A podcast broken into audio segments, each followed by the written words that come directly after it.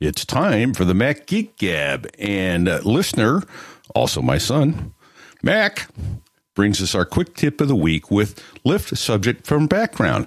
Now, you all know about this from iOS that if you have a photo and you press the uh, on the picture of a dog or a person and hold it, press and hold, an outline will go around that person, that subject, and you can lift that subject out of the background.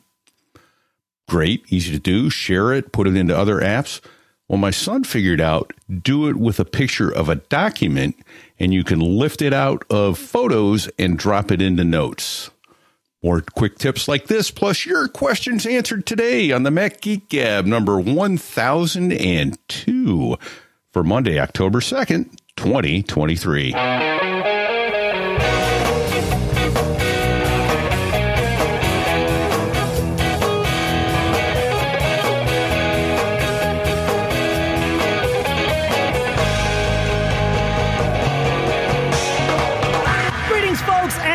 Welcome to Mac Geek Gab, the show where you send in tips just like that. You send in your questions, which we try to answer. You send in your cool stuff found, which we also share.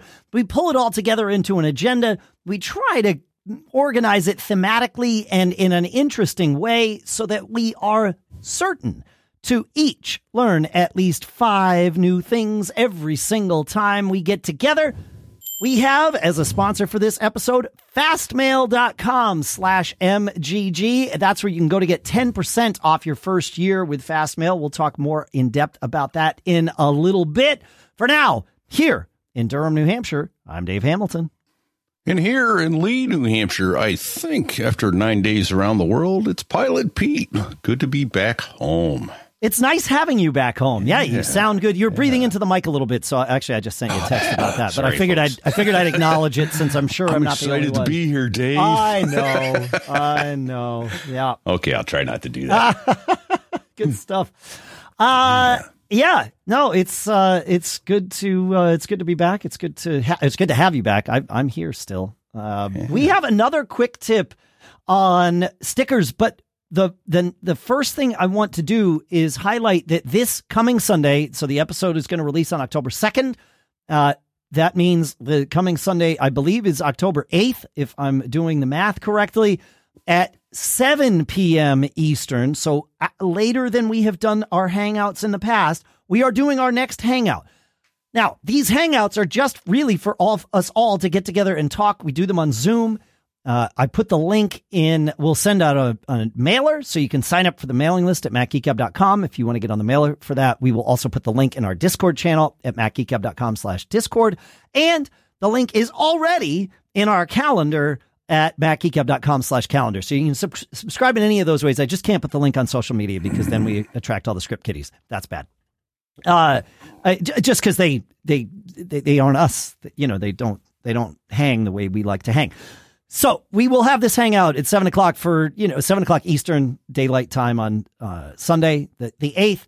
We will uh, we will. It, it's for everyone to talk. It's not a one to many. Uh, it is a many to many conversation, and uh, we have found that it is helpful, although certainly not necessary, to have a topic that we announce ahead of time so that we can all bring something to talk about. Though really wherever the tangents evolve during the conversation is always totally fine. So, this one, let's talk about email clients and email service providers. This is something that comes up often um, with the changes to macOS Sonoma that sort of render a bunch of the plugins that used to exist for macOS Mail uh, now lo- no longer exist, or some of them are evolving into extensions, and some of them are evolving into their own apps. And there's just lots of email apps, and we all do di- things differently. So I think that's a good conversation to have. I, I, can't take credit for the idea. Listener Chris came up with that, and so uh, I, I, love the ideas. It's great. So thank you, and uh, yeah, we'll see you there and hopefully hopefully lots of us can make it. Yeah. We'll just hang. I don't think I can make it. I think I'm going to be on an airplane to London that night. Ah, that's uh, All right. Well, we will yeah. schedule the next one at a time that helps you, that, that works for you. Yeah. I had to do this one. October is such a crazy month for my schedule with this theater show I'm doing and Halloween. I get it. So it was like, that's the one Sunday in October where it actually is going to work. And so we're doing it. Like, it's just must go. go. Yeah. So we'll do this one and then we'll do another one you know, sometime November, early December, and we'll uh, we'll coordinate a little better. I do, as promised, have another tip about uh, those fun little things that you remove from the background. You can turn them into stickers. Todd says, I've been playing with creating stickers in iOS 17. If you have an image app and can drop an image or logo onto a white background, iOS 17 does a real nice job of then creating a sticker from that image. Additionally, I have been importing these JPEGs into a new album I created in Photos called Stickers. I've also been placing photos that might make a good sticker in that album. Makes it easy to find them in one location when you go to create a sticker on your phone. Ah, right. So he is not putting stickers in the album. He is putting photos that easily turn into stickers so that he can just grab them from the background whenever he wants and pop them in as a sticker into messages or, or whatever. So it, that's uh, slick. Yeah. Yeah. Yeah. So, yeah. Fun. I like it. Uh, yeah. So that's uh, that's that one. We're supposed to do more now, right? We, the yes, show's, the yes, show's not over. Okay, uh, great. No, uh, and I don't hear the band, so uh, Right. get get on to uh, JT Ray. JT Ray says, uh, my watch, now running WatchOS 10, told me the other night that it was optimizing its charging. Uh, of course, he says being ready for bed. I wasn't sure what it meant. Now, my Apple Watch Ultra only charges to 80%, just like my new shiny iPhone 15 Pro. The best feature they have adopted from Android. I rarely use 50% of my battery on my watch. Now it just charges to the right spot and stops. And indeed, there is optimized charging not just on the watch for some models. I believe, uh, looking at the screenshots we have here, you're still breathing into the mic, Pete. So I'm just going to keep reminding you of that. Uh, is it is Apple Watch SE and then Series 6 and later. So the uh, Watch OS 5 or Series 5 watch that I have is not that. But uh, but yeah, Interesting. yeah, and and this is also this also exists on the iPhone 15 as well that I noticed with the uh, uh, my iPhone 15 Pro, but I know that it is there for all of them. As Apple said, there's a new so on the iPhones uh, with iOS 16 and iOS 17, we've had the option to turn optimized battery charging on or off, right? But with the iPhone 15, we have one more option. And that is so we have no optimization. We have optimized battery charging, which is the old way of doing it, where it gets you to 80% uh, overnight and then stops and then resumes charging from 80 to 100 at some point just before you wake up so that it's not just sitting at 100 all the time or for long periods of time, which Apple has determined is not optimal for uh, battery l- longevity. Right. So- and oh, by the way, it surprises you when you have to get up for an early flight, you don't get your full charge. If Yeah, you're, you're at 80%. Right. Well, now what Apple has added to the iPhones 15 is a third option that get that they call the 80% limit. It gets you to 80% and stops. It doesn't go any farther. And again, this speaks to this idea, and clearly Apple um, has done enough research to support it that they're putting these features in that a battery sitting at for long periods of time north of 80% is bad. If you get it to 100 and immediately start draining it, great.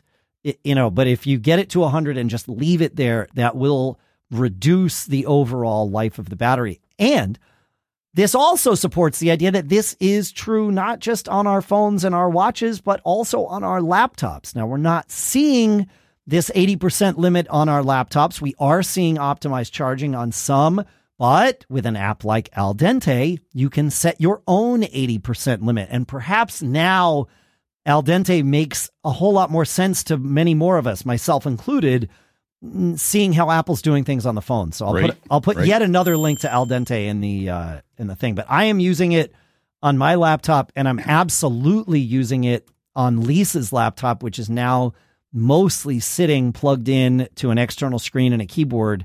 So it is just it is basically a desktop Mac that can be extracted from its its setup and, does and taken with it. ever go above 80%? Yes. Apple says um, with the 80% limit enabled, your iPhone will occasionally charge to 100% to maintain accurate battery state of chargeness, charge estimates. I don't know okay. where I got chargeness from. I don't know. I don't know. I don't know what the, that the new word. Yeah, what is charge? word of the day? Chargeness. What is chargeness? Yeah, yeah. I don't know. So, so uh, well, that's why you heard the ding a second ago because I, I finally learned something here today. Finally, on the second, third tip, and glad uh, to help. Yeah, yeah. I, but I that was when I read those, I was confused, going, well, optimization, yeah, and that when it waits and charges, but it's not going past that. That's what I wasn't getting my head around. Yeah. So now that I grok that, that's pretty cool. I agree. So, yeah, yeah, so we've got a bit of of a theme going on here, Dave. I, I would say because uh, Aaron wrote in. Um, he said my iPhone 12 battery was around 84% maximum capacity, and it okay. had very little battery life. After deciding I would hang on one more year, I went to the Apple store to change the battery. What I did not expect was that the phone magically became brand new fast. I mean, it was like a snappy new device, speeding through all the tasks again with iOS 17. I, he says that I knew that Apple throttled the phones, but I didn't realize how much.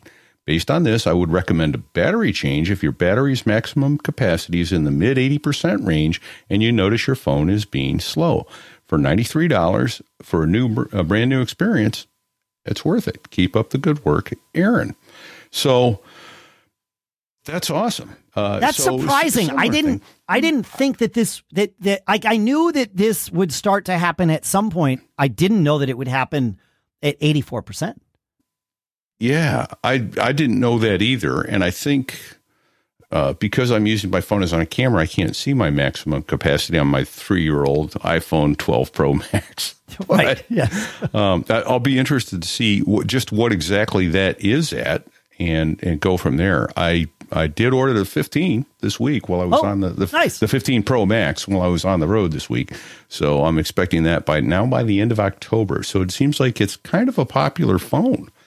Uh, yeah, or at least more popular than Apple yeah. budgeted their factories to make. So yeah, yeah. So go buy your Apple stock now, folks. Full disclosure, I do own some Apple options. Uh, buy as much and as fast as you can. That's my tip for you. Sweet. Yeah, that's Pilot interesting. Pete is not an attorney or a stock advisor. Consult your own advisor first. That's right. That's Advice right. is meant for humorous pers- purposes only. You may not sue Pilot Pete.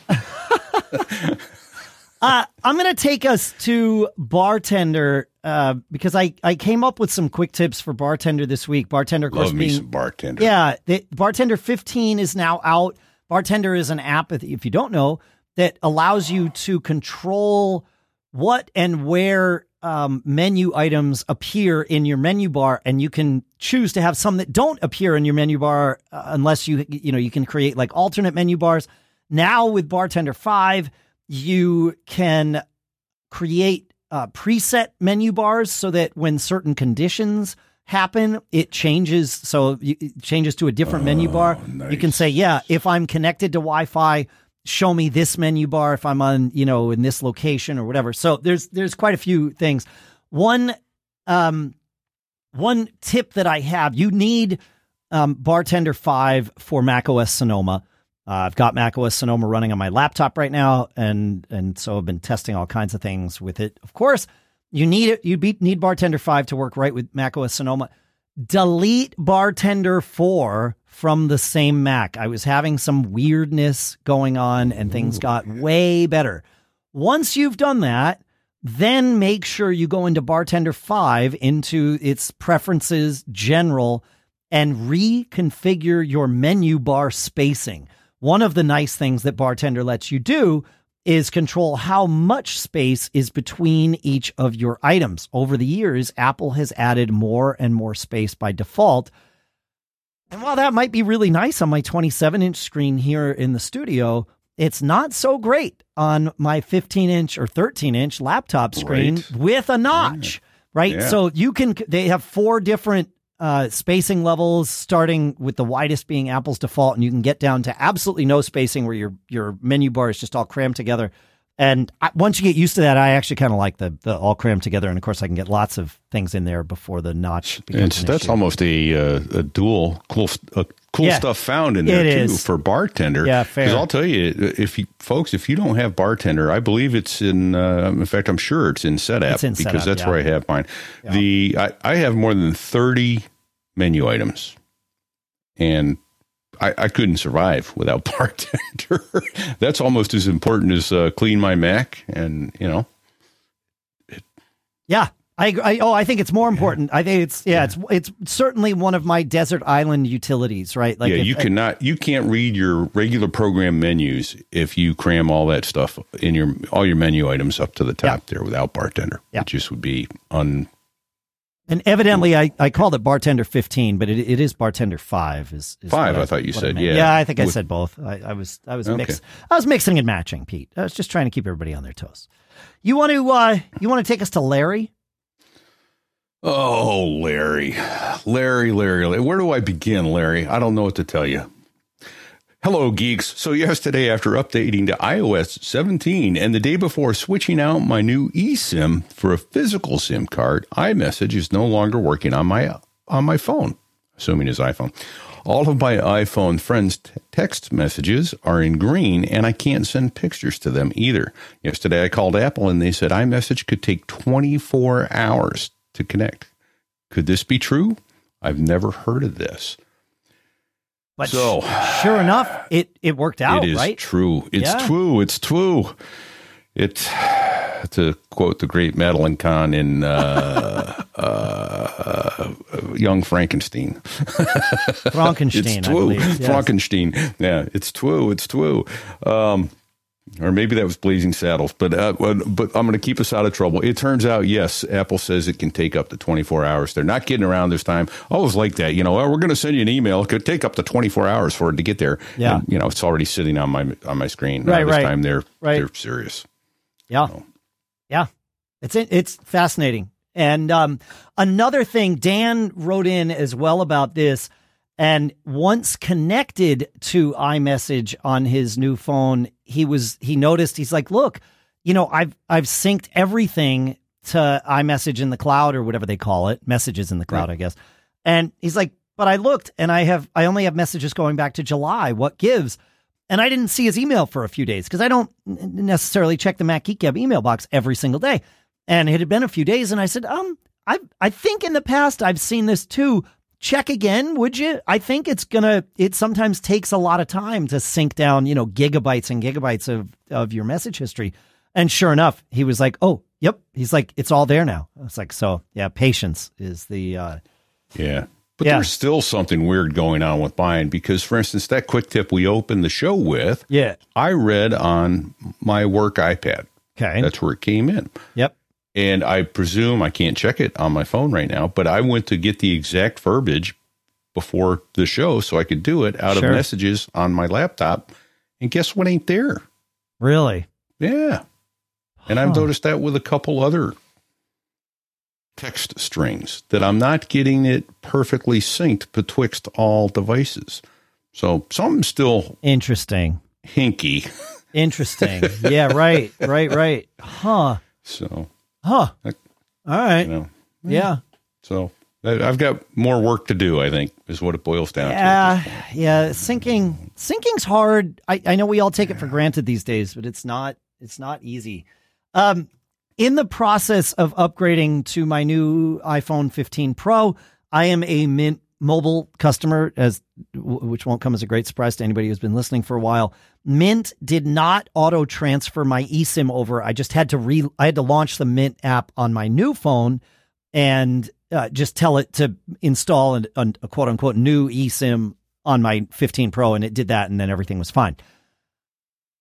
As a force of habit, simply because I've been traveling enough internationally over the last year and a half where I uh, do this as a matter of course when I get a new eSIM for travel. I did this with my eSIM. I went in to settings cellular and looked at the settings for my cellular plan and noticed that my uh, low data mode, which I leave on all the time on my Mint plan, had been turned off because, presumably, because it was a new SIM, but I don't know. It might have also been turned off if you migrated even a SIM, you know, for a different carrier over. So the tip is just go check low data mode on your new iPhone if and when you get one, just to make sure that it is set the way you want it to be set. And the same would be true for the 5G modes because you can have it, you know, use more battery or less battery and you know all that stuff. So just go check all your cellular settings on a new phone, even even and perhaps especially if you did migration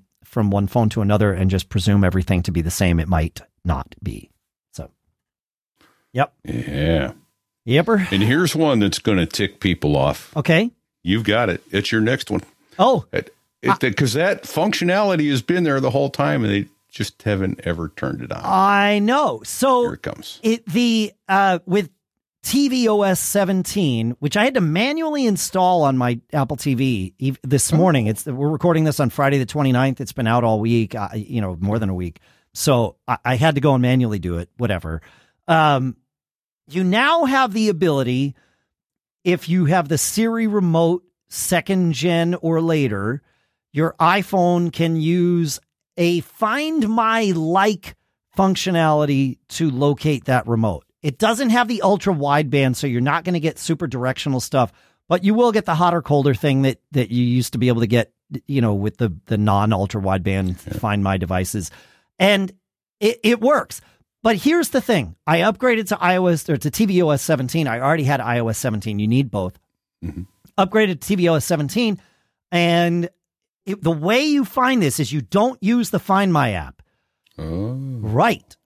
you launch the remote app on your phone, which you can either do by launching the Okay. app called remote, or if you have it in Control Center still, which it's there by default, you can go into Control Center and tap the little icon that looks like your iPhone, like your Apple TV remote. The remote. Yeah. Yeah. And then it launches the remote app.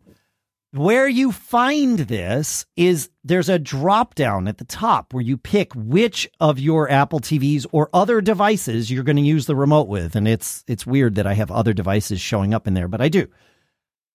Next to the compatible devices in that list is where you will see a find icon for or a find button for the remote.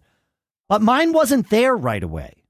I waited probably 10 minutes messing around with the TV, making sure everybody was on, you know, tvOS 17, iOS Well, you 17. weren't holding your tongue right, Dave. No, then I turned it off. I turned the Apple TV Oh, off with the okay. remote and put it aside and did a couple other things and was like, all right, I got to go over to the office now because we're getting close to record time or whatever. And I thought, let me try it one more time. And I launched the remote app on my phone. And not only was it there in the list, there was a little uh, notification sort of overlay, pop up bubble in the app teaching me that this feature was now there. So, but you don't use Hmm. Find My to find it. In fact, I should confirm that we that it doesn't also show up in Find My. So I Oh, will, there you go. While I- you're doing that, let me ask you this question. It's not I there. th- Yeah. To which I think I know the answer. Yeah. It won't play a sound on the remote. No, it's not like the remote no has an AirTag in it. Yeah. It's it, it it's probably using similar. the Bluetooth of the remote. Like I don't Yeah. think it's it's as AirTaggy as we would want it to be. Because yeah, I would like the remote to be able to like make a sound so I can dig in my couch Yeah. cushions and find it. That's you know that's where we're gonna that's where we're gonna that's where the value is. Apple. All right. I am happy to bring Fastmail back on as a sponsor for Mac Geek because Fastmail is my email provider of choice. It is the one I've been using for, gosh, I think at least four years, maybe longer. Fastmail really is the email provider that puts your privacy first. And for over 20 years, they've been a leader in email privacy, right? It's ad free. There's no tracking. It's not just email. You can use Fastmail for your calendar and your contacts. They have their own iOS app, right, where you can do all this stuff, but Fastmail also integrates perfectly with the Apple Mail app on my iPhone and on my Mac and on my iPad, of course. Fastmail's got some great productivity features too. Uh, one of the ones that I really like is masked email, right, where you can hide your real addresses and you get better security for your logins and things like that. They've got things like snooze and scheduled send, custom rules, right? Fastmail is super easy to use and they are also super complex if you want them to be. They're super technically savvy. I mentioned recently on the show how I've been actively managing my spam. Well, I've been doing that in Fastmail's web interface. Their web interface is fantastic. And I find it a great place to go every few days and just sift through my spam. You can use your own domains to make custom email addresses if you want. And switching providers to Fastmail is, I couldn't imagine it being any easier. When I moved over, I literally just logged Fastmail into my Gmail and it slurped everything over. I didn't have to do a thing other than tell it go. And I literally went to sleep and woke up and it was like, oh yeah, we, we're all we're all set. Everything's done. You're gonna love it. To learn more about Fastmail, visit fastmail.com slash MGG for 10% off your first year. And then you can follow them on Facebook, Twitter slash X, Mastodon, and LinkedIn. And our sincere thanks to Fastmail for sponsoring this episode. While we've got you here, I've got a great podcast recommendation for you. When it comes to Apple, the folks at Twit know what they're talking about. Leo Laporte, the founder of Twit.tv, bought his first Mac almost 40 years ago in 1984 and has been an Apple lover ever since. That's probably why they have three, not one, not two, but three Apple podcasts on the Twit Podcast Network. The oldest, of course, is MacBreak Weekly, started almost 20 years ago. Alex Lindsay, Andy Ihnatko, Jason Snell, and Leo talk about the latest Apple news. They are Apple fans, but not Apple fanboys. They call it as they see it. And sometimes they're even a little hard on Apple. They also do a show called iOS Today with Micah Sargent and Rosemary Orchard. If you're into iPads, iPhones, Apple Watches, or Apple TV, you'll love iOS Today. And then, of course, there's Hands on Mac. Inside tips from Micah Sargent on getting the most out of your Apple devices every single week expert analysis, helpful advice, and entertaining discussions. Go to twit.tv slash Apple to find your next favorite Apple podcast. And our thanks to Leo, Micah, and the team for doing this swap with us. Okay, so that uh, brings us to uh, our time to go to questions and tips shared. Jeepster writes in and asks for some thoughts. He says, I'm trying to get more my notes organized. I have around 200 notes with information about home, car, motorcycle, computer, etc., and so forth. Right now, they're all in the default folder, and I use search to find what I'm looking for, which works okay. I was thinking of using folders to organize the notes, moving them from the notes folder to one of several new folders, which I'll create. I see I can create a smart folder and then assign tags to the notes, and this will keep all the notes in the notes folder, but I can also find them in their respective smart folders. Any opinions as to whether to move no- notes into folders or use tags and use smart folders? I'm leaning towards smart folders, but I thought I would ask so that I don't get caught. Dave, I've got a quick note on this myself, a quick opinion, which is use the smart folders. That's great, but be be aware you can't nest a smart folder within a smart folder. Oh. And I think you can put folders within folders um, if if you want really want to get granular, but you can't do it with smart folders. Yeah, I I um, I, listener Ben commented on this. This this came up from Jeepster in our Discord, and um, he, you know he he had said you can kind of use any of the three, and it's similar to how it works on the Finder.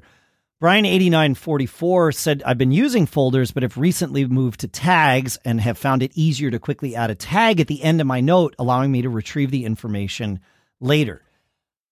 This was an interesting discussion for me because I have never successfully used tags with anything. So, certainly when I started with notes, and even with Evernote and you know Jimbo prior to that, I think they all supported tags at some point in right, in their evolution. Right. Yeah and I never I never even tried it because every experience I've had using tags, I have failed with. I don't mean to say that tags are bad. It's just incompatible with, has been incompatible with my brain. Really tried it in mail, and that's where it was like, yeah, no. But, um, it, so with, so with notes, which is where I've standardized a lot of my life, I've been using folders, but I'm finding that I'm creating a note and forgetting where to file it uh, or forgetting to file it or you know the idea of with mail i don't create the emails that i file right right somebody else creates them and sends them to me so i am already in triage mode my first interaction with a piece of mail I'm in triage mode, right? I mean, I'm I'm also in processing mode. Yeah. But but it's it you know it's it's I'm going to do something with this, and it's all starting from the same spot. I'm interacting with it. With notes, it's the opposite. I'm creating the note by and large. I mean, I have some shared notes with people, but you know, in general, I'm creating the note, which means I have an idea. I just want to start creating the note. I don't want to stop and pause and say, wait, I'm about to create a note. Where should I file this? And then go into that folder and create a new note. So what that means is I am creating notes in the all iCloud folder, right? That's where everything starts. And then I have to remember to go back and file it a- after I've created it. You know, I've got this inspiration, so I mm-hmm. just go. And I think for that reason, I'm tempted to give tags another shot because tags are something that I can add while I'm editing the note, not when I'm finished editing the note. Does that make sense? Yes. Yeah, it does. In fact, I um I would say that I'm also a, a tag cripple. Yeah. Uh, I'm tag challenged, Tag as it challenged, were. yeah. Um, but but I uh, I have found that in notes I have several smart folders that I use to in order to arrange you know who are potential guests on my show, uh, Yeah. who has been on the show, that sort of thing, and and that's that's worked well for me so far. I've used smart folders with some success. I'm, I'm not 100%, not perfect yet. Yeah. But the the more I do it, the better I get at it. And I've also found so the the way to do it is to hashtag and then the note. And then I find that notes offers to autocomplete the note for me. So I can select it'll pull up a drop down and then and then I can just use the arrow key and go, yeah, I want the second one. So I have, I'm curious about something here because this I Okay. this makes sense to me, and it's something that I think I'm already interacting with the keyboard, whether it's on my Mac or on my phone, right? Like I'm typing a note, so chances are I'm typing, and therefore doing the you know tagging the the uh, the the the, the tags. Uh, Makes sense. Like I don't have to get into a different mode like I would to file the note in a manual folder. So I like all of this. Um, where I'm curious is if I've got a shared note with someone. Let's say I want to take this shared note that Lisa and I are using and tag it with family. Y- you know, something just so I know where to find it later. Does that tag it for her too? Is the question, and I and I realize I can find out this answer. I'm just thinking about it Yeah. live while we're talking I about it. I think it does because you're typing it into the note. And it, it looks to me, it, it turns yellow by default in mine, which looks like a link. okay, okay, So, so it appears to me to be, you know, data within the note. And then then notes looks at it and goes, "Oh, I've got a hashtag here. What do I have What any do I- instructions to do something? what do that?" I do Oh, with yeah. it? Yeah. Okay. Yeah. So I have a question for you now. Um, I took Jeepster's note that you and I share in notes. Okay. And I added at the very end of it, I added the, you know, uh, pound sign hashtag MGG. Uh, can you check in notes and see if that sync Yes, is all it's the- there. It's there. Okay. All right. So it does do that. So I would need to inform the people with whom I share notes, and there aren't many. There's a handful. It's my family and and you. So I would need to inform people if you see a, a thing out there, live with it. But now I'm imposing my tagging on other people. And they, yeah, but here's the beauty of it is you could put, you know, as as we answer, we could even put it into the script, current show, and then boom, it would drop into the current show. I don't, you know, Yeah, yeah, yeah. and then it automatic. I don't know. It seems like it would automatically go there for you. yeah. Um, but the problem is then you have to remove that tag or put a second tag in after it's read to get it out of the smart folder current show. I yeah as know. i'm thinking as no as i'm thinking about this i think for what you and i do with with mac geek Gab, having shared in like entire folders that are shared right. is the right path but Yeah. it for like all the other stuff that i do for me and maybe it's that my shared notes are just my shared notes and i don't worry about tagging those and that's going to be okay i don't know yeah Right. I, I yeah. I'm let us know feedback at macgeekgub.com. I'm really curious how you folks are using notes. It, it it's a powerful app, and I- and I think we can all learn from each other. And maybe that's one of those things that's a good topic for one of our hangouts someday too. That's But- where I'd send it to feedback at macgeekgab.com. no, I meant feedback at macgeekgab.com, Pete, not the thing you said, whatever right. that was. Well, be sure to put a tag in there so that we uh, can see what to do with it when you send it to us. you want to take us to Allison, Pete? Um, I, I do, but if you, you know what, I'd Yeah. like to do since we were talking, you talked about mail. I'd like to call, call a quick audible and bring Yeah. up Bill and Go. junk mail folders, folders like and it. then go to Allison. If Great. you're cool with that, I'm yeah. very cool with that. Yep. All right. So, so uh, Bill wrote in. Uh, Hi guys. When I'm trying to train my Apple email junk folder, does it matter what the device I use to move it on? New lips. Sorry. when It's trying to to train say. my Apple email junk filter, does it matter the device I use to move an email to or from the junk folder? I'm wondering if I move emails from to and from the junk folder on one device, does training apply to the other other devices and my iCloud account? It does. Yes, it, it- it- very, very much so. Um, iCloud is trained when something is moved in or out of the junk mailbox, out from junk to the inbox specifically. Um, it doesn't matter which device does the moving; it's all synced. You can do it on your Mac, you can do it on your iPhone, your i iPad, and you can even do it on iCloud as well. You know, on the in the web interface. Uh, so So it's almost like when you move something in or out of junk mail, that Apple silently in the background tags it somehow. Oh, I see what you did there, Pete. Thanks for that. Yep. Yeah. Yeah. No, that's ex- Tag, you're it. that's exactly it. Now, I will say that Apple like a lot of the big email providers, Apple uses Apple seems to prioritize their sort of um, meta heuristics for what is and isn't junk over your individual preferences as to what is and isn't junk. It does honor both, but I believe that if I take something like if if the email I'm getting from you, let's say I'm I'm subscribed to the mailing list for your podcast, right, Pete? That you know, I don't I don't. Even, do you have one? If you don't, you should. Not you should- yet. Okay, well, go ahead and make one because Pete's show. So there I was. It's great.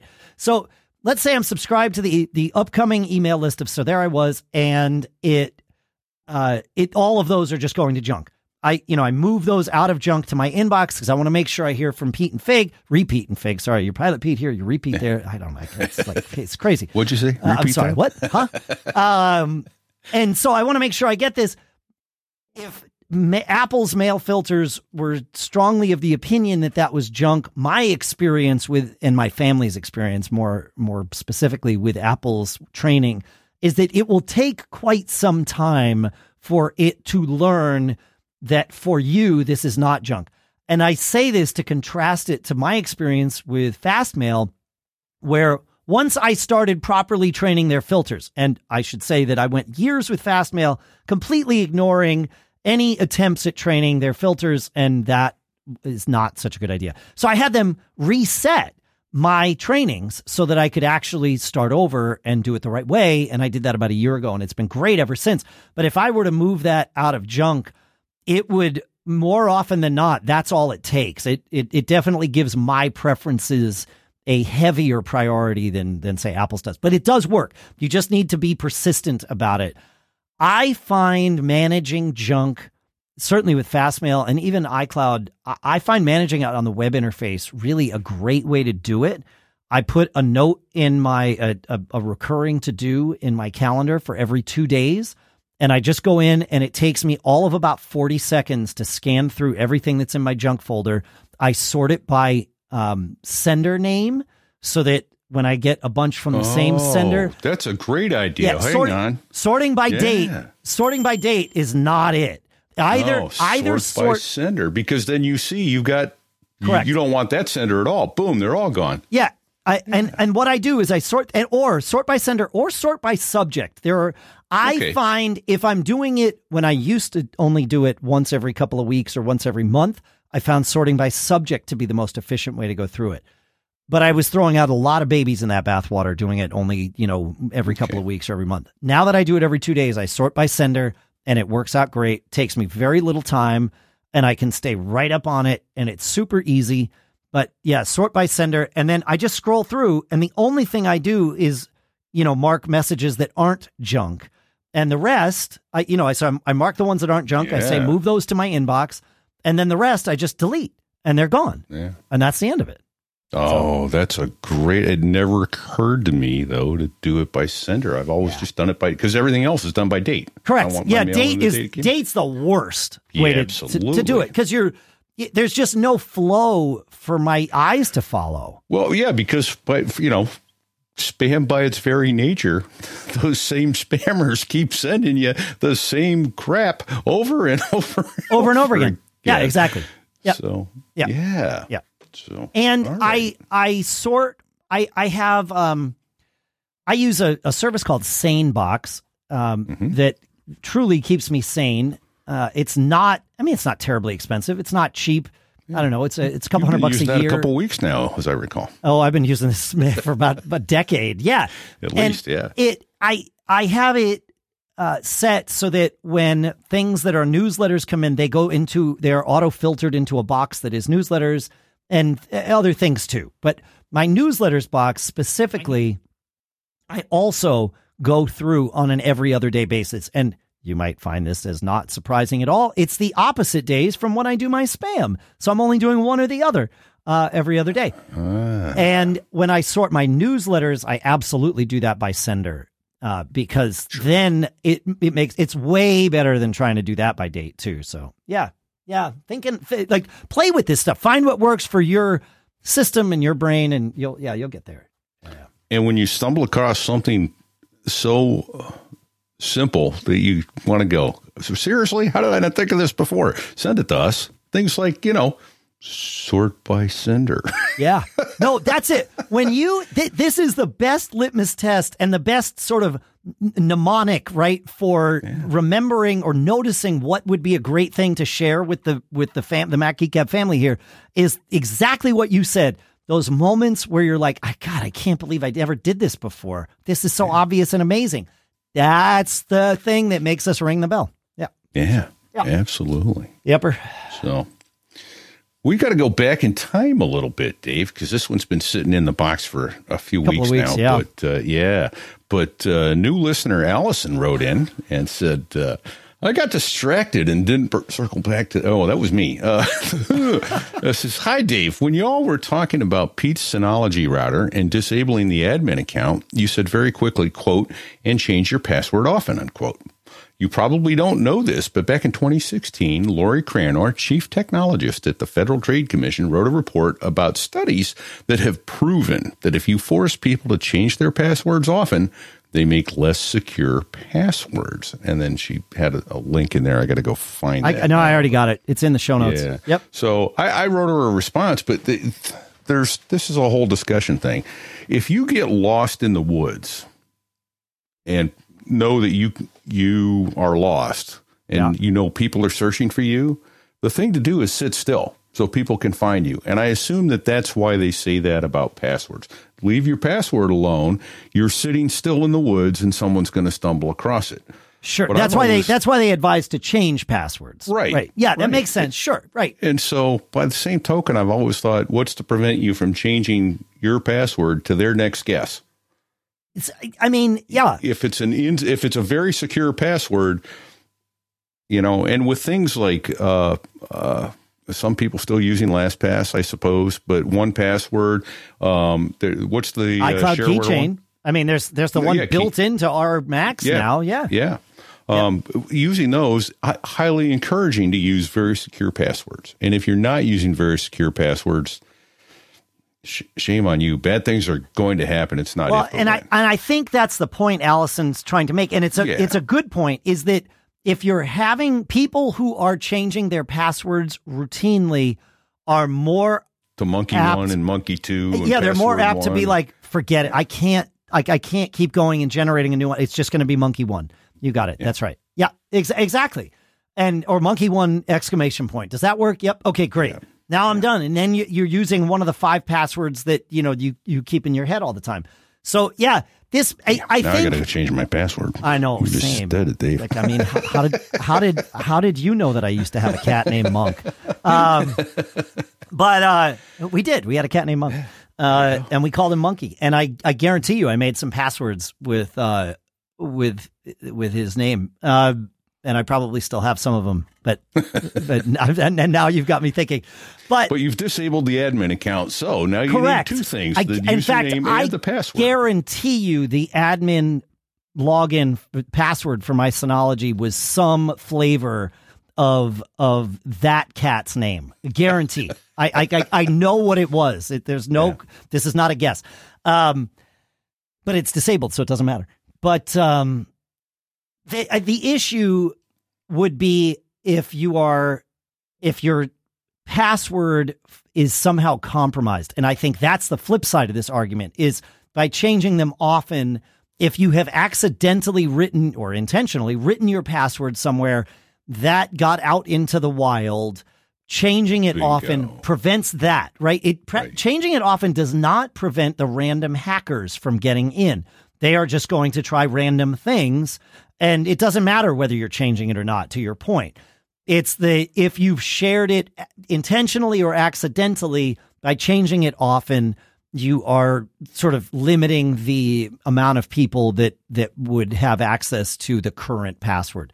And and both of these schools of thought make sense but the practical the practical result of forcing people to change their passwords regularly is exactly what Allison and, E- and Lorrie. Cranor pointed out. Yeah. But the other thing you should never do, Yes, sir. and I think you'll agree with me on this, Dave, is have the same password for multiple different logins accounts. Oh, agreed. State, you know, Oh, yeah. because Yeah, my Synology admin passwords on all my Synologies were exactly the same for a long time.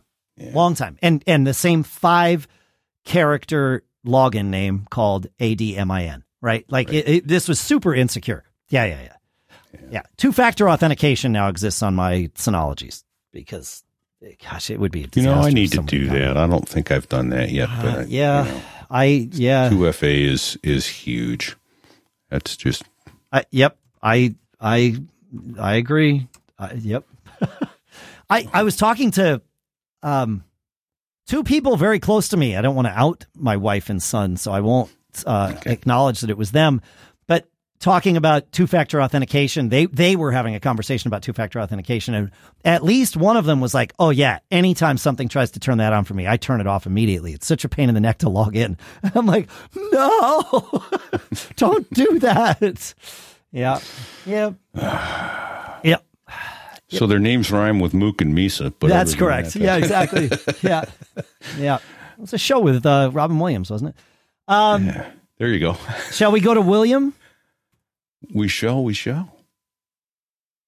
Are, are, Am I are- reading William? Oh no, I'm going to read William. That's right. there. Yeah, you're totally right. I'm sorry. I'm No, back with you. I was gone I- for a while. I'm back now. I, I'm same. Yep, we're here. We're both here. I'm going to read William. William says, I've been looking now that I'm moving into this more USB C world, but still have some USB A in my life.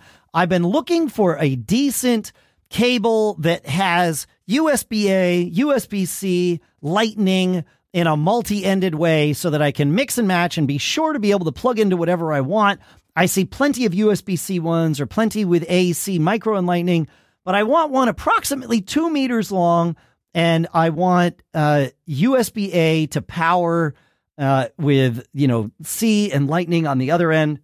And man, if if if the folks at Rolling Square could hear you ask for this, they would be so happy because their in charge cables, I N C H R G E cables, are exactly what you're looking for. They have them in all different lengths. The ends of them are so intelligently designed. They are USB C to USB C cables at their core. And what that means is when you are using C to C, you get to take advantage of things like data transfer if you want, or um, I think they do data transfer. They definitely do uh, 100 watts of power because they can do full power delivery because the USB C is the native part of the cable. And then one end has a lightning connector that is built into the jack that you can just snap on or off as you like. The other end has a USB A connector on the, you know, that you can snap on or off as you like. And that, and the best part, I didn't even know this until one of you pointed it out to me about a year ago. that the lightning connector is also a micro USB connector. It's it like when you look at the end of it, it's like, oh, wow, how did they do that? It's amazing. It looks like a lightning connector. It also looks like a micro USB connector. So you can have Depending C- whether you're looking at it end on yeah, or by the side. Exactly. Okay. It's cool. C to C, C to A, C to lightning, or A to lightning, or lightning to you can and you can do you know lightning to C with this. You can, I mean, it's all mix and match. Every combination, you just can't do A to A with it or lightning to lightning.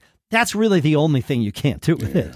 And I know that when we migrated to phones in the past, we might have wanted a lightning to lightning cable, but Right, we don't would've need that nice. anymore. So Are we're in is good shape. are these the folks that we ran into at CES? They are the folks we ran into at CES. Okay, Yeah, That's a great. I've got the little. I don't know. It may be four inches long cable with with the multi heads like I, that. I, think still have that longer one. I, they sent me a long. They sent me two longer ones, and the aforementioned, the afore not mentioned people, um, M- M- Misa and Mukas, uh, s- acquired them Snag one, did they? right before. Like they didn't make it off the kitchen counter, Pete. They were like, "Oh my gosh, this would be. I need this. Can I please?"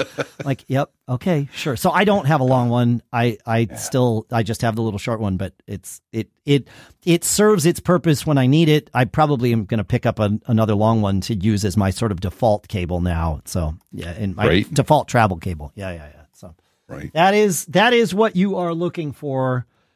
Those For are sure. great little. Yeah, that, that's a great little cable. The, the small one that I have. What, Yeah. My only feature request on that would be to have one end, have one like that where one end is a female, and you could then multiply Oh. mul- multiple. Well, with USB C, out- it doesn't matter. Yeah, right. There you go. Right, Never so- mind. never. mind. Yeah. Yeah. Yeah, yeah, yeah. Yeah. I don't know. It's craziness. It's craziness, Pete. Um I, I, there's some cool stuff found that I definitely want to go through here. Um and before I do that, I just want to take a minute to thank all of our premium subscribers whose contributions have come in in the past week here. Uh as we say often, the premium program, you can learn about it at macgeekgab.com slash premium. It is optional. It is for those of you who can and who wish to support us directly. It is certainly not mandatory. Listening to the show, sharing the show, sending in your questions, visiting our sponsors, all of that stuff helps immensely as well. With that said, I want to offer our thanks for this past week to uh, $25 from Andrew in Honolulu and Bryn in Sun City and Fernando, and I don't know where you're from, Fernando, and Michael in Omaha and Thomas in Garden Grove and Robbie in Hendersonville and Sharon in Wesley Chapel, Randy in Westport, Curate in Bloomfield Hills, Ed in Torrance, Doug in Richmond, Anthony in Bournemouth, Stephen in Linlithgow. Oh, I like saying that. Uh, Wayne in Waipahu, Mark in New Palestine. They were all $25 in the last week. Uh, $10 in the last week from Jeff in Chesterton, James in Melville, Joseph in Marietta, Jonathan in Plainsboro, Paul in Lawrenceville, Gary in Babylon, Stephen in Plainfield. I think I might have said Stephen in Plainfield twice. John in Vienna, and then a $60 contribution from Stephen in New York. So thank you to all of you for that. I couldn't possibly we couldn't do the show without you. It's a it's a blend, right? Our sponsors help immensely. You folks help immensely. It it all really comes together in a wonderful way, and I can't. So maybe that was Stephen in Plainfield and his other brother Stephen in And his other brother you know. Stephen. That's that might be true. There maybe they're they're battling each other there. That That's could right. happen there. That but could now, happen. so all, each and every one of those people has paid for the privilege of not having to share the show. Everybody else listening, you must share the show. it's state law. I don't know what state you're in, I don't but know it's what state, law. Well, it's a state of bliss, Pete, from That's listening to the episode. Bingo. Uh, Bingo. Make it so. Go out and share the show, please. Please. If you can't contribute financially, that's cool. That's totally but fine. Sharing the show is even cooler. Be one is. of the cool kids. Be one of the cool kids. We're all cool kids here. It's really great. Yeah, it's really great. All right. For nerds and geeks, we're the cool ones. We, I, I agree. I, I agree. Yep. Uh, I want to, speaking of cool things, it is time to talk about some cool stuff found. Oh boy, get put your locks on your wallets. Um, some of this stuff is free, and some of it's not. Go Um, with that. Go with Stephen that. Robles from Apple Insider created a super mute shortcut for the uh, action button. And so that in and of itself is a cool stuff found. And I've linked to this. It uh, it will turn on um, if silent mode is on. It will turn it off. It will change the volume level. It's a great shortcut, and of course, he has linked to it. So when run, it gets the current mute state and then toggles the mute and the device volume one way or another. So you can just hold that shortcut and uh, and get a um, uh, you know get get a response to it. I created and and and he used Toolbox Pro, which if I'm pretty sure we mentioned, I think it was just okay. last week here on uh, on on the show. Toolbox Pro is the thing that if we haven't mentioned it, my apologies. It allows you to essentially, uh, it's got all sorts of extra things to do for um for with with shortcuts. This is one of those uh things that that Snail that development took over uh, from okay. um, uh, from Alex Hay when he passed away, and uh, thankfully it it's you know it still lives. So it's just it's a great shortcuts utility.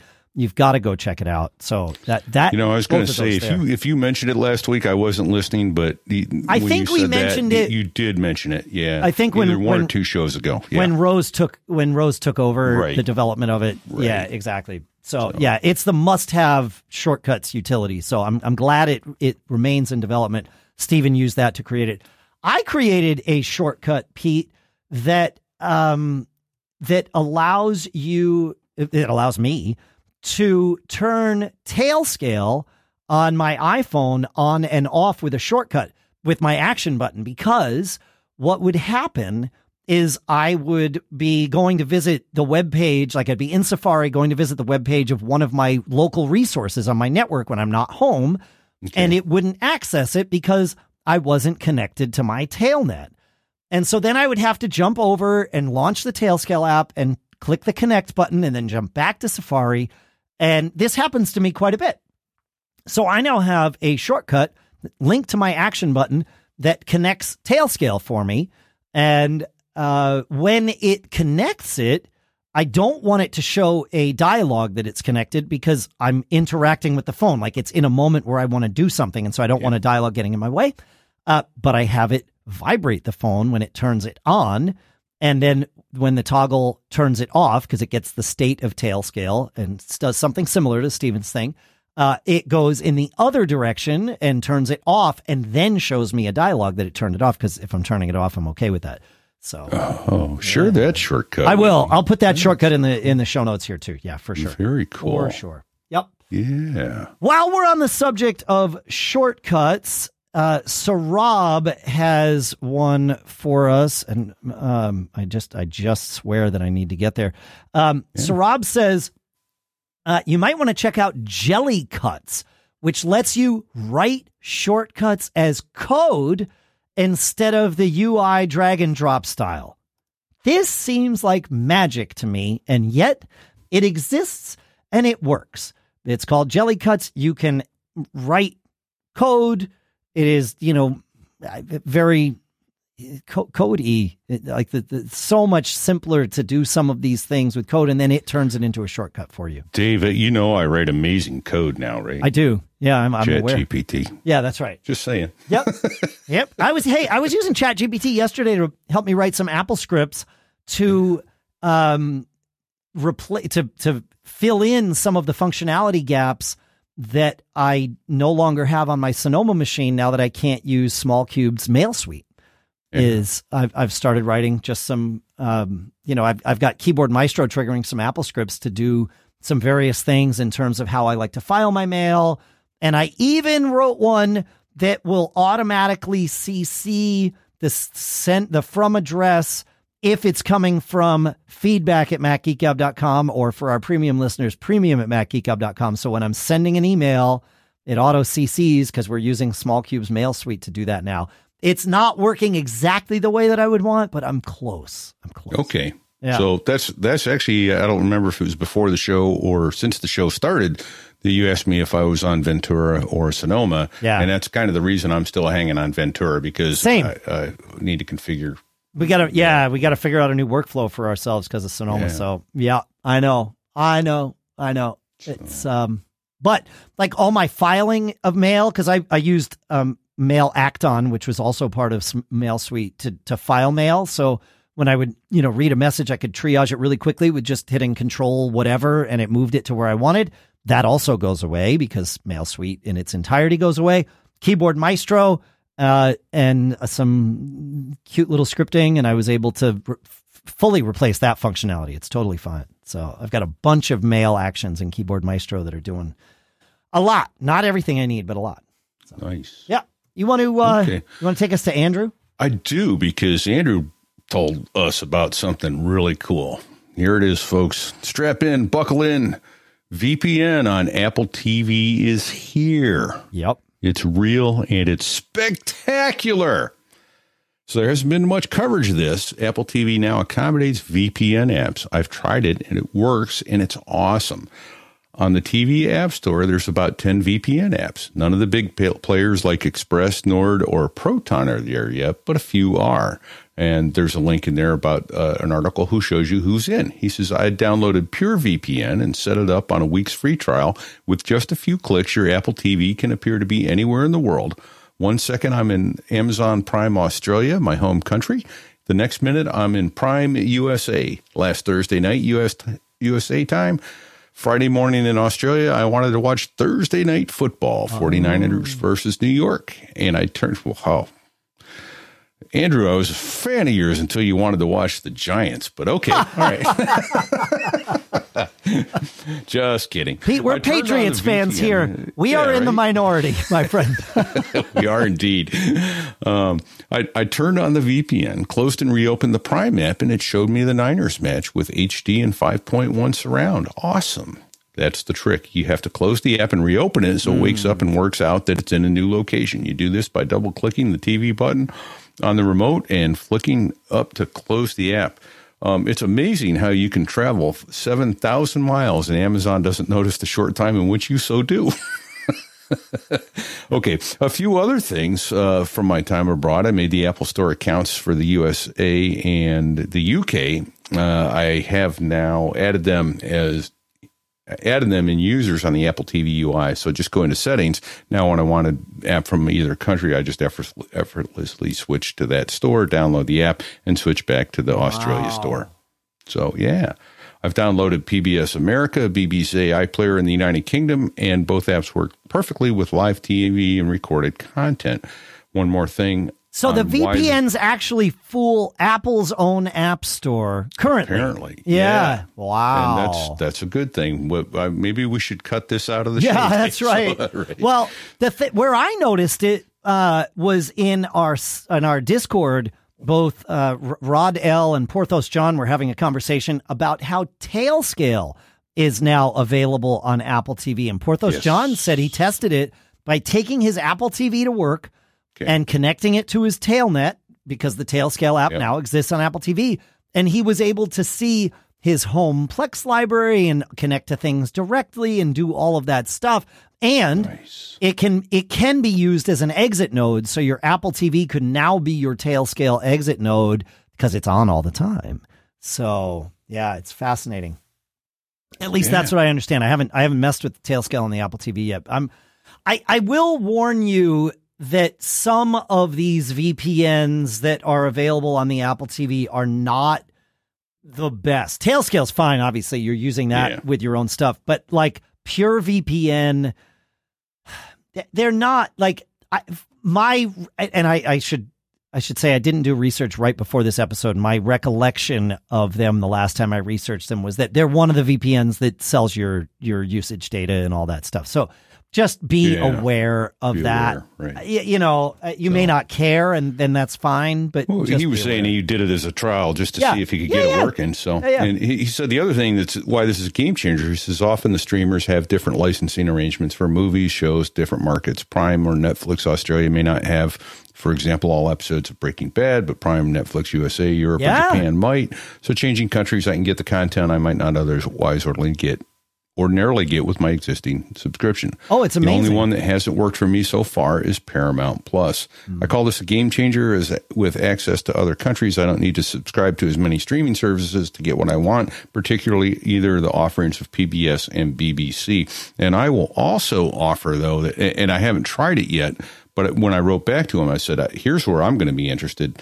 Uh, I had DirecTV Stream for a Okay. while. Okay. And that one didn't seem to care where I was in the world. As long as I was VPN to the Sure. United States, it would let me do it. YouTube TV wants out of my iPad, I want your geolocation, your GPS. Where are you? Yeah, but that's true with a lot of the other ones, Pete. I- Yeah. I, DirecTV Stream doesn't seem to care. YouTube TV definitely does. So I'll be interested to see if I can. your Apple TV doesn't have any geo data to share with it, though. There you go. Yeah. Unless, So unless it's using your local IP address, which Apple always gets to see, like tvOS gets to see that. So in theory, they could use that and say this is the actual location if the app asks. Well, so the question becomes let me ask this, Dave. Yeah. I've got YouTube TV app on my Apple TV. Yes. Can I use Tailscale and watch my Apple TV on my iPad? Is there a way to do that? No, this isn't a remote access thing. Yeah. It's No, not remote it's- control. yeah. It's, It's it's showing this is where my Apple TV. It's telling the streaming services this is where I'm, my Apple TV is. correct. Yeah, Correct. So that's that's the problem. I mean, and uh, I've gotten around that mostly fine with channel channels DVR. Absolutely. And yeah, because works that's great. happening locally. Yeah. Yeah, except NBC, Correct. NBC Sports, CNBC, and and several of the other NBC affiliated network affiliates Yep. have removed themselves from TVE, which is TV everywhere. That's not true. I I, I want to make sure we're we're saying Okay. this correctly. They they oh they have not removed themselves. They have set up uh, the authentication such that TV channels DVR is not compatible correct. with Correct. with it. Yeah, so so they aren't. Yeah, NBC hasn't said no. You can't use TV everywhere. is not compatible with NBC, and therefore channels can't do it. So if you could find a way to get an M3U, then you could. Uh, if you could get an M3U URL and put it into channels DVR, it should in fact work with it. Um, but I don't know. So. Dave, are you hearing me? It looks like you have stopped completely. I, I Um, am I am from the hearing you. Okay, so I, I can't hear you, but I can see you. But anyway, so I, I'll, I'll continue to vamp for just a little bit. The, the point is, is I several months ago lost NBC networks and affiliates using channels DVR. I've tried a few M3U file URLs to try and get NBC in, and I've gotten some local ones, but they are only the ABC local, NBC local, that sort of thing. I'm not getting the network feed and the shows that I want, so I, I don't know the the the. I haven't figured out the workaround. No, there there yet. yeah, there isn't yet. That's it's Yeah. true. It's true. Okay. Yeah, yeah, yeah. I I want to take a minute. I want to I want to change gears and Yeah. and talk about I've I've been testing a couple of things here that I want to compare and contrast for you. You know how important my uh, second screen has become to me, and I'm using them a lot when I travel. Everyone that I've set up with a second screen on their laptops for travel, or even just in their offices wherever it is, and and doesn't it's not limited to laptops. It's it's desktop people too. Every one of them has said, I don't know why I would need that. And it's it it that makes sense because without having it, you don't know what you're missing. And then once you have it, you can't live without it. And so I've been looking for what's the least expensive 15 inch portable screen that someone can get that's not going to be terrible on your eyes. And so by saying least expensive, we're already excluding 4K screens. Now, I will say that for somewhere between 200 and 250 bucks, you can get a 4K screen from KYY uh, from Amazon, and they're great. That is, you know, to me, that's it's weird to say that that's the gold standard, but that that that's certainly the recommended um, screen if you if you're going to use this a lot. But for folks that are like, I really only have about a hundred bucks to spend. I don't want to spend 250. What do you recommend? I started looking at some 1080p screens. Now, both of these screens that I'm going to talk about here uh, will pass power from the screen through to your Mac. So all you need to do is plug a USB C cable between your Mac and the screen, and the screen will power your Mac if it's being powered, or if you don't have power anywhere, your Mac will power this screen, and of course, you can power your Mac and have it power the screen. So it works in an in an in a vacuum, but it's also nice in my hotel room. I will set up one of these screens, plug power into it, leave another USB C cable dangling out of it. When I bring my Mac back, I just plug it in, and boom, now my Mac is connected to the screen and charging, and everybody's happy. I checked out two of these. One is the ViewSonic VA1655, which on Amazon goes for uh, $112, $113 as of the moment that we're doing this. It's a 1080p screen. One of the things I really like about this is the stand on the back sort of just kicks out from the back, so it's not taking up extra desk space with the stand. I really like that. The other one that I'm looking at here is the INNOCN, I-N-N-O-C-N portable 15 inch N, uh, what's the model, model of it? N1F Pro. $115. So $2 more than the, uh, than the ViewSonic one. I, I, I've tested both of these.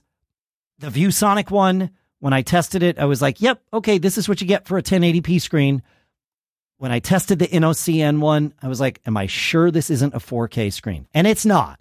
However, wow. it is it is the best of the 1080p screens that I have ever ever used. It's really super clear. The the it also has the base is a little bit different. It folds sort of out of the back of it uh, in a different way, but it sits very solid on on the desk. Um, my only complaint about it is that it doesn't have a cover included with it. So oh, okay. when you travel with it, you've got to be careful. What I often wind up Definitely doing in a padded backpack or um I, I just no, I don't even bother padding it. I just put it if I'm gonna put it in my suitcase and check the bag, I put it I just put it inside a t-shirt. I just put a t-shirt yeah. over it. And that way it just doesn't get scratched. That's all I'm yeah. you know worried about is, you know, is some you know, one of the, the, the hooks on my luggage is going to scratch the thing or something. So I, I just make sure that it's inside a t-shirt and I'm good to go. But yeah, for, for 115 bucks, you can go directly to their website and buy it. I think for 99 on a, a what do they, what do they call it? They don't call it used. They call it a refurb. refurb? Right. Of course. Okay. Yeah. Yeah. Yeah. So those are the two. I will list them here, but yeah, the NOCN is definitely my pick of the two. The, the ViewSonic isn't bad. It's, it's exactly what I would expect a 1080p screen to be. Uh, it's just the the INNOCN for 114 is is. But it's interesting better. you made the comment of, of, "Are you sure it's not 4K?" Because yeah. my interest, my question to you was going to be before you stated that, and I guess I'll still ask it for yeah, not rhetorical purposes, but can, uh, on a 15 inch screen, can you tell the difference between 1080 and 4K? And, and clearly, you hundred percent, hundred percent. Yeah, yeah, yeah. Yeah, it's and I don't know why because you're right. Like in theory, the pixel density shouldn't be that much different that you can tell. But right. whatever whatever it is that leads a manufacturer to call something 1080p versus calling it 4K. And I don't mean to say that people are lying. I just I'm not an engineer yeah. of displays, so that's as far as I get to go with those comments is it th- there's definitely a visible difference between the two uh, so you're saying they're almost good as as good as the Retina display, Dave? I'm just you know to um, use technical terms. Yeah, well, that's the thing is I'm using them sitting next to my right. my Retina display, right? And yeah. so like yeah. that's the that's the the comparison because it's literally right there. You know, my Mac. Well, I guess I was kind of being a smart aleck. Oh, okay. Because is is the Retina display not a 4K? Um, or is it 1080? it depends on which retina display we're talking about. When you're on oh, your okay. phone, it's not even close to 4K. Yeah, right. When you're on, on a, a 5K iMac, it's 5K. Your. MacBook Pro is going to be different than my, okay. um, than, you know, your 16 inch MacBook Pro is going to be different than my 13 inch Air. But Retina means a pixel density tight enough such that your cannot eyes don't see the pixels. pick right. the pixels out. Yeah. Yeah. Which, which, what's funny is go back and use a machine that's eight or nine years old. Oh, And yeah. You're like, you're Oh, yeah. squinting. You're like, I can't seem to focus. My glasses are dirty. What's going on? Oh, yeah. That's the way we used to look at computers every day. Every day? Yeah, every day. Yeah, And exactly. Didn't even notice it. yeah, yeah. Yeah. Those great big console, 25 inch, 480 resolution screens. Yeah, right. Yeah, exactly. Wow. Yep. Amazing. So that's that's those two things that I wanted to compare for us all. Um, I bet you got two more. I do have two more, Pete, because I'm and I'm I'm really excited about these two. I have um, I I have AirPods Pro. Um, I like my AirPods Pro. They don't fit my ears as well as they do for some people, and so I I, I that puts me in a position of looking for better um you know better Yeah. uh, things that for my ears, but that still have true wireless, that still have, and by true wireless, I mean, you know, there's no wires coming from my ears, that still will charge in the case, that the case will charge on a Qi pad that can sync to multiple devices of mine with ease. Uh, it- you know, all of that stuff. And so I've been testing two of these uh, sets of headphones the JBL Tour Pro 2, which is 250 bucks on Amazon, and the Poly Voyager Free 60 Plus UC, uh, which is 295 on Amazon as of today. And both of these check all of those boxes. Uh, they also both check a very different box. And okay. that is that their cases do something that Apple's cases do not do. And their cases have touchscreens on them, Pete. And No way. yeah. And the touch screens can manipulate the uh the earbuds while they're in my ears, right? So not only do they show me the charge status and other things on them, and of course the folks at, at JBL's PR uh, team put my Mac Geek Gab logo on the set that they sent me to test out so that, you know, I would uh I would I would be impressed with that out of the box experience. they is must have lost mine in the mail. I'm that's just right. saying. yeah, but I using the touchscreen on both of these, I control. I can control the ambient sound. I don't have to remember like, oh, which is it? You know, uh, how do I squeeze it th- just the right way to do it? That which you can. I just don't have to remember it. And it's really nice on an airplane when I see the flight attendants coming along. If I've got my AirPod, my earbuds in, say, you know, my Polys or my JBLs, uh, I just tap the button on the thing and now I'm hearing ambient sound. I can see the battery charge level. I can control the EQ. I can set sleep timers. They the, the spatial sound on the JBLs is configurable this way. It like so many different features that and I can control play and pause on the on the um on the cases too That's nice. going between I both of these fit me better than AirPods. Uh, fit alone is the thing that has me choosing the JBL Tour Pro 2s over the Polys because they just fit my ears better. But really, either one of these is a, a great choice, and I like them both better than my AirPods too. So either the Poly, you know, the Voyager 360 Plus UC or the JBL Tour Pro 2, they uh, they are fantastic little Well, things. Let, me ask a couple questions. Yeah, then. man. What, um, the, the the sounds are uh, which one sounds better? You're you're an audiophile. I I use the JBLs more than the Polys. Okay. Um, I, I don't have a preference of the. I think they both sound really good. Yeah, I don't. Neither one of them sound. I would not choose one over the other for sound. Okay. Yeah, yeah, and Right. but I would choose them both over AirPods for sound. Yeah, and then okay, interesting, very good. All right, Yeah. and then what what was the price on each of them again? Yeah. 'Cause that looks like some serious coin there. Yeah. two fifty and two ninety five. Two fifty for the JBLs, two ninety five for the Polys. Yeah. yeah. Okay, So okay, interesting. Yeah, so I I would found the- at any uh, price, and and I, I, you know, I should just be clear in case it wasn't obvious. I, I received both of these as review units, so I paid I paid the same price for both of them. Um, Well, there you go. I I would choose the JBLs over the Polys, but again, it's just about how they fit in my ears. But they both, if I had never tried the JBLs, I probably uh, wouldn't think to try anything other than the Polys. They fit my ears well. They're they're better than than the AirPods. Sure. So Nice. yeah, but I, I, guess I they, they must have like lost my review mu- units in the mail. That's but, right. uh, Yeah, yeah. They'll get here next That's week. That's right. Yeah. So yeah, uh, interesting. Uh, uh, on that feature, I just want to mention that for the first time, I tried the auto voice detect in my AirPods last Yeah. night. We were standing outside the airplane. We, they were loading the airplane, and Sure. and we try to stay out of the pilot's way because the only jump seats are in the flight deck with the pilots on the particular airplane I was riding on. So we stand outside on the top of the stairs, waiting for them to load the airplane, and boy, is it loud out there. The the elevator that loads these fifteen thousand pound Sure. cans ta- is a loud diesel engine, and it screams. And so I'm like, you know what? I'm going to put my AirPods in so that I use them as noise cancellation, which really works great.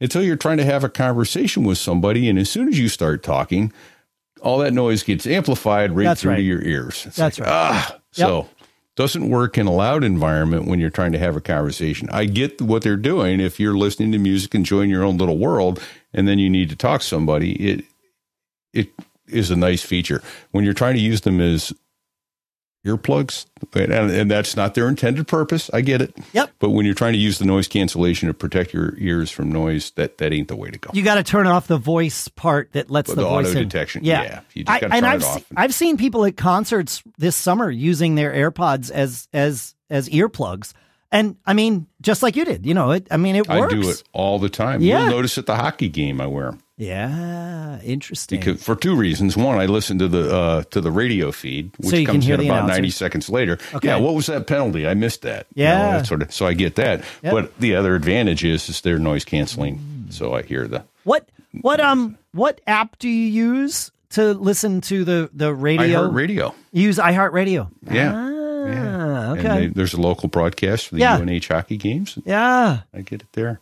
That's a really smart thing to do. I, I mean, I, I, all, I, as a kid, I remember going with my dad and my grandmother to see baseball games, and there would be people that would bring their little AM radios, and they wouldn't even have headphones. They would just Yeah. keep them relatively quiet. but, but I always appreciated. It was like, oh, I get to hear like the calls that you, you know, far less talking happens in the stadium or arena or rink than does on the radio because on the radio Right. you're presumably not also watching right so yeah that's interesting huh, huh. Yeah. interesting interesting cool So yeah, thank you folks thanks for hanging out with us it has been uh it has been an absolute blast is the band lost? the band's not band, lost. Dave? No, I the the sound thing that happened before. Um, I wound up connecting twice to StreamYard. Yeah. Well, but I didn't know it because my window. I'm still on Monterey Oh. on this machine, and it has that problem where sometimes when you click, it brings another window to the bottom of the screen or something, and so. I didn't think I was connected to StreamYard, but I could still hear you. And it's like, what is going on? So then I started reconnecting to StreamYard, and that's when I showed up twice and it muted me and all that fun stuff. So, yeah. Yeah, because that it was funny, and that's where you heard me Yeah. talking to hear myself talk and mention the word vamping and all that stuff, Mm-hmm. folks. And I'm looking at two Daves at the bottom of the screen and going, "Oh, Where'd Dave he go?" And his other brother Dave. Yeah, exactly. There's a show title for you. There you It's go. Dave and his other brother Dave. yeah. So, yeah, that I that's all that happened. Once I realized it, it was like, oh, I know what to do. All right, great. Fun stuff. Thanks for hanging out with us, folks. Thanks for checking out uh, all our sponsors at macgeekgab.com slash sponsors. And then, of course, fastmail.com slash MGG. Today, Thanks to CacheFly for providing all the bandwidth to get the show from us to you. Thanks to all of you for sending in all of your tips and questions and cool stuff found. It makes what we do so much fun because it means we really do get to learn five new things along with you, and that keeps me excited about it. It keeps us excited about it. It's, it's amazing. So, Thank you for hanging out with us. Here we are into quadruple digits. I've been trying to decide if we're supposed to put a comma now. Are, are we part of the comma club because we're we're in the uh, four oh, digit show? I don't yeah, know. right? Who I don't. I'm gonna. I don't know what to do. I don't know. Pete, as I'm cogitating about this, do you have any advice for me? I do. I got new shirts for us. And right on the shirt, that advice is printed for the world to see. That's a T there, not an F. Don't geff. No, don't get caught. Made on